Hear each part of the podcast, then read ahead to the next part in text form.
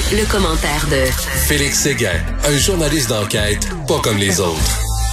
Félix, j'ai passé les vacances probablement les plus plates de ma vie et j'adore, j'adore ma famille, là, il n'y a pas de problème, mais sauf que tabarnouche, il n'y avait rien à faire. Toi, comment étaient tes vacances, mon Jean-Félix? Ben, euh, assez plate, merci. Je partage ce fatalisme-là, ce fatalisme euh, devant euh, les mesures restrictives comme le couvre-feu, devant l'absence de compromis aussi, quand on regarde ce que les États au sud de la frontière euh, ont fait, bien sûr leur gestion de la pandémie, euh, on s'entend, c'est pas nickel, mais quand même, mm. on, a, on, semble avoir euh, on semble avoir justement par fatalisme ou par optimisme de l'autre côté de la frontière, semble s'être projeté dans un monde où euh, où le virus ou la pandémie là est en train de diminuer en, en, en nombre au cours des prochains mois et tout ça, et, euh, et penser que c'est la fin. J'aimerais ça penser comme ça aussi.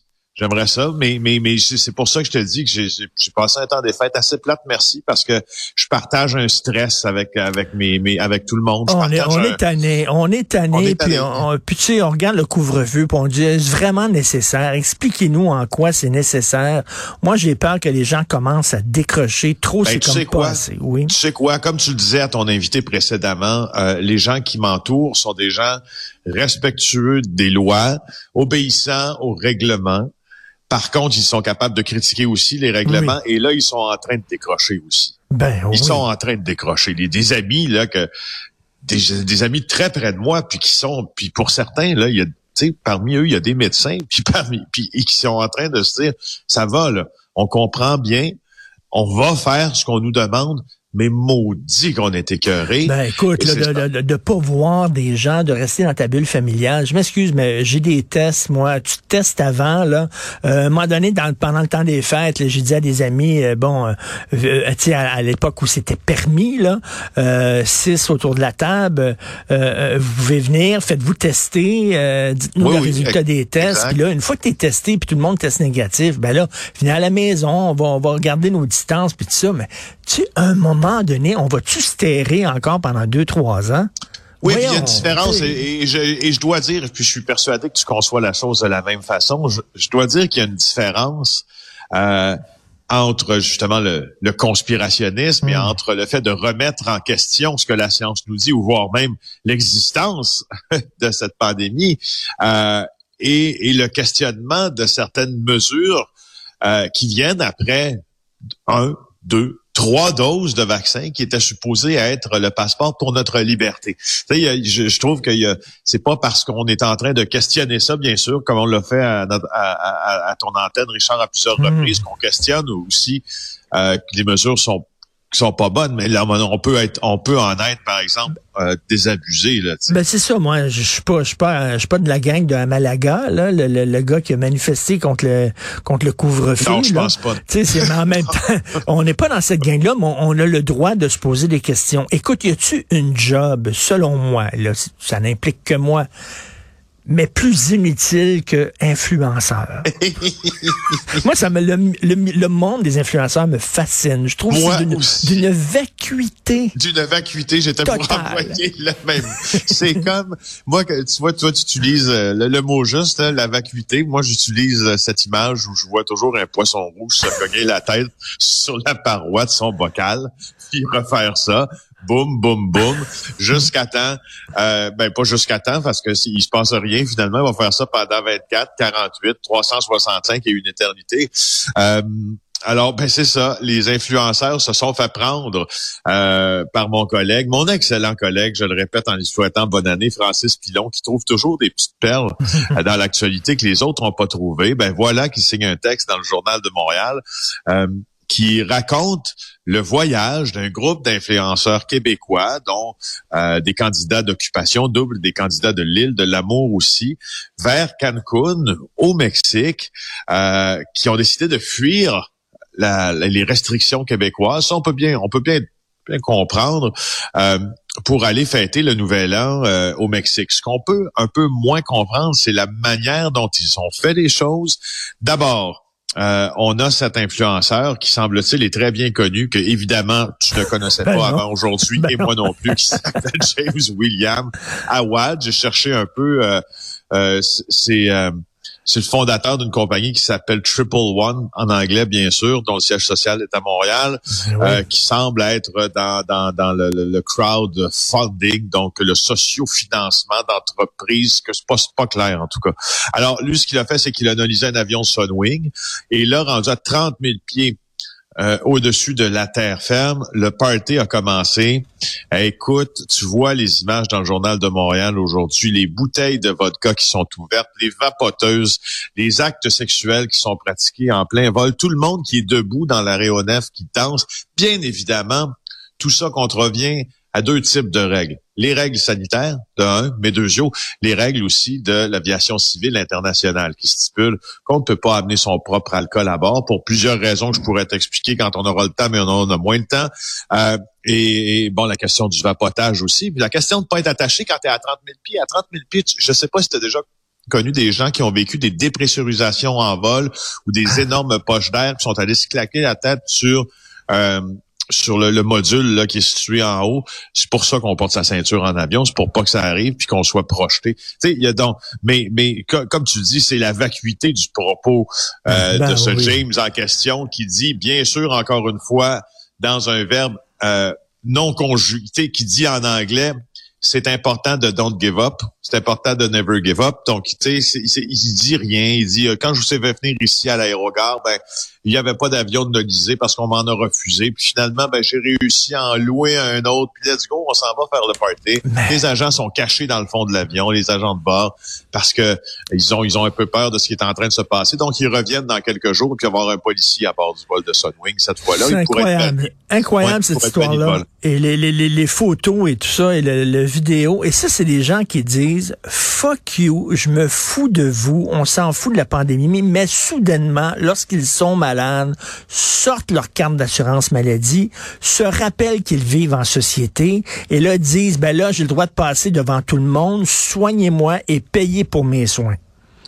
Et c'est dérangeant justement quand une partie de ton entourage, euh, tu les sens en train, euh, tu le sens en train d'abdiquer, tu la sens en train d'abdiquer, euh, et que tu vois des gens qui qui eux dans l'abdication font quelque chose de plus grave, c'est-à-dire que là, ils risquent d'être, de devenir des vecteurs de contamination pour les autres, puis ils font un peu partie du problème. Euh, et justement, tu sais, c'est peut-être pour des, en tout cas, pour les non vaccinés là que le gouvernement serait tenté de resserrer ben oui. euh, l'accès à certains commerces comme la SAQ, la SQDC, bien que ça soit pas certain. je pense plus que ça soit peut-être tant dans les cartons que ça l'était, mais ça a été discuté hier passeport vaccinal pour le SQDC, le SAQ. Je t'annonce une chose, Richard. J'ai parlé beaucoup au cours des derniers jours à des sources policières, à des gens qui sont très, très, très au courant des mesures, en fait, qui sont même, euh, qui, sont, qui sont une partie, des parties prenantes à l'application là, mmh. des mesures comme le couvre-feu. Et ce qu'ils nous disent, c'est, écoute, nous, là, de contrôler les non-vaccinés, ça n'aurait pas été très compliqué pour nous autres. Hein.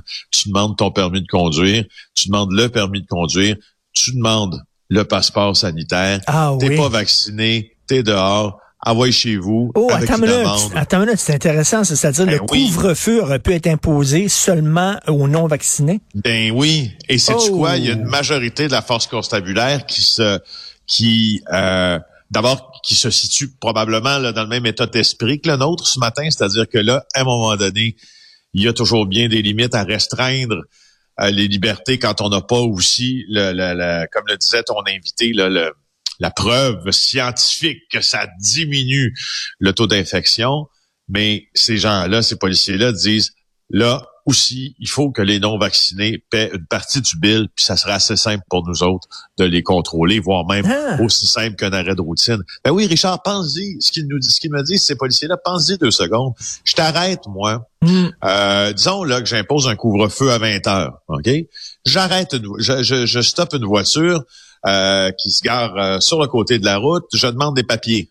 Mais c'est quoi de demander le passeport, le, passeport vaccinal en plus du permis de conduire? En plus, une pierre deux coups, c'est comme au resto, tu as le passeport vaccinal puis la pièce d'identité qui confirme ton identité. Ben oui. Alors, à partir de ce moment-là, tu fais quoi? Ben, ben tu dis, tu as une contravention, puis tu en vas chez vous, puis tu risques, tu risques de pas sortir le mais, mais Félix, je pense qu'on est rendu là, puis je pense que tout le monde est d'accord qu'il faut serrer la vis. On a essayé là, de leur parler, de leur expliquer, de leur montrer des graphiques, etc. Ils comprennent ni du cul ni de la tête. Là, on est rendu, là, fini la carotte, bonjour le bâton. C'est ça. Alors la tête, euh, un peu comme les influenceurs, ils se cognent la tête sur le bocal et euh, ben ils vont ils vont se cogner la tête sur le bocal jusqu'à temps qu'il y ait, quelqu'un qui, qui, qui, qui qui prennent des mesures plus coercitives à leur endroit, j'ai bien l'impression. Et là, en terminant, ben, tu sais, je, suis pas allé dans le sud, j'avais mes billets, tout ça. Finalement, j'ai été remboursé, ça s'est fait très rapidement, euh, parce que ça me tentait pas d'être pogné euh, là-bas avec la COVID, pas pouvoir revenir, puis être pogné justement à faire ton isolement dans des hôtels minables. C'est ce qui est arrivé à certaines personnes je trouve ça, euh, Camille Payan, Olivier Fauché dans le journal de Montréal, il y a des vacanciers qui sont pris à Cuba, qui lancent le message aux gens qui sont pris ici, parce qu'on est un peu pris ici aussi. Écoute, restez au Québec. Et là, tu vois la photo de cet homme-là. Il est dans un hôtel désaffecté de Cuba où il a été euh, amené après avoir été testé positif à la COVID-19 à Cayo Coco. Tu le vois avec, euh, tu sais, ces, euh, ces cartons là qu'on te sert dans les dans les services à l'auto entre autres. Puis tu un mets pour apporter une saucisse qui a l'air dégueu, un pain qui a l'air dégueu, pas de moutarde, pas de maillot, comme on dit, un genre de petit pain sec. Et là, ben c'est ça ils nous, ils, bon, ils nous disent que c'est un, un peu infernal les, conditions dans lesquelles ils sont. Effectivement, moi, si tu me demandais d'aller passer euh, cinq jours dans un hôtel désaffecté de Caillou Coco avec pas beaucoup de papier hygiénique, pas beaucoup d'eau, avec des repas dégueulasses. Je trouve que ça en vaut pas la chandelle, mais c'est pour ça, quand je te dis que je trouve ça un peu drôle, c'est le genre de nouvelles-là, c'est que moi, tu vois, j'ai, je parle de mon expérience. Tu hmm. sais, j'ai voyagé six fois pendant la pandémie pour des raisons professionnelles. Jamais il ne m'est venu en tête de voyager à l'extérieur pour des raisons personnelles. Parce que ma tolérance au stress, ma tolérance au risque et ma gestion et, mon, et, la manière dont je gère mon risque et celui de ma famille fait en sorte que jamais j'irai mettre ma famille dans une situation où on va être à Cuba, euh, ben en train d'être testé positif parce que bon, c'est beau se protéger, mais on sait bien que c'est pas pareil. Ben je, en même temps, je, voyais, je voyais aussi deux Québécois qui étaient dans un bateau de croisière, puis qui disaient, oh, on est pogné dans le bateau, ben da. Da, ben, écoute, tu sais, puis regarde, ça revient à une chose. Quand tu fais des audits de sécurité, euh, pour exemple, nous on en fait, là, ça arrive là, quand on va dans des quand on se déplace dans des endroits qui sont dangereux. Il y a des audits de sécurité qui sont faits sur les endroits où l'on se déplace et etc. Tout revient à ta gestion du risque. Qu'est-ce que tu es prêt à tolérer pour qu'est-ce que tu vas en retirer? Ben là, tu sais, ça m'apparaît, comme tu dis, ça m'apparaît l'évidence même que tu en retireras pas beaucoup à Caillou Coco par rapport à ce que tu risques si tu es testé positif à la COVID. Alors, vas-y pas. Hein? Vas-y ben pas, puis si tu y vas, plains-toi pas. Exactement, c'est ça l'affaire. Si tu y vas, puis t'es poigné là-bas, surtout, plains-toi pas, accepte les risques. Hey, bonne année 2022, Félix. Ça commence bien. Hein? ça commence bien, mais très content de te reparler encore cette année chaque jour. Salut. Ok, moi aussi. Au revoir.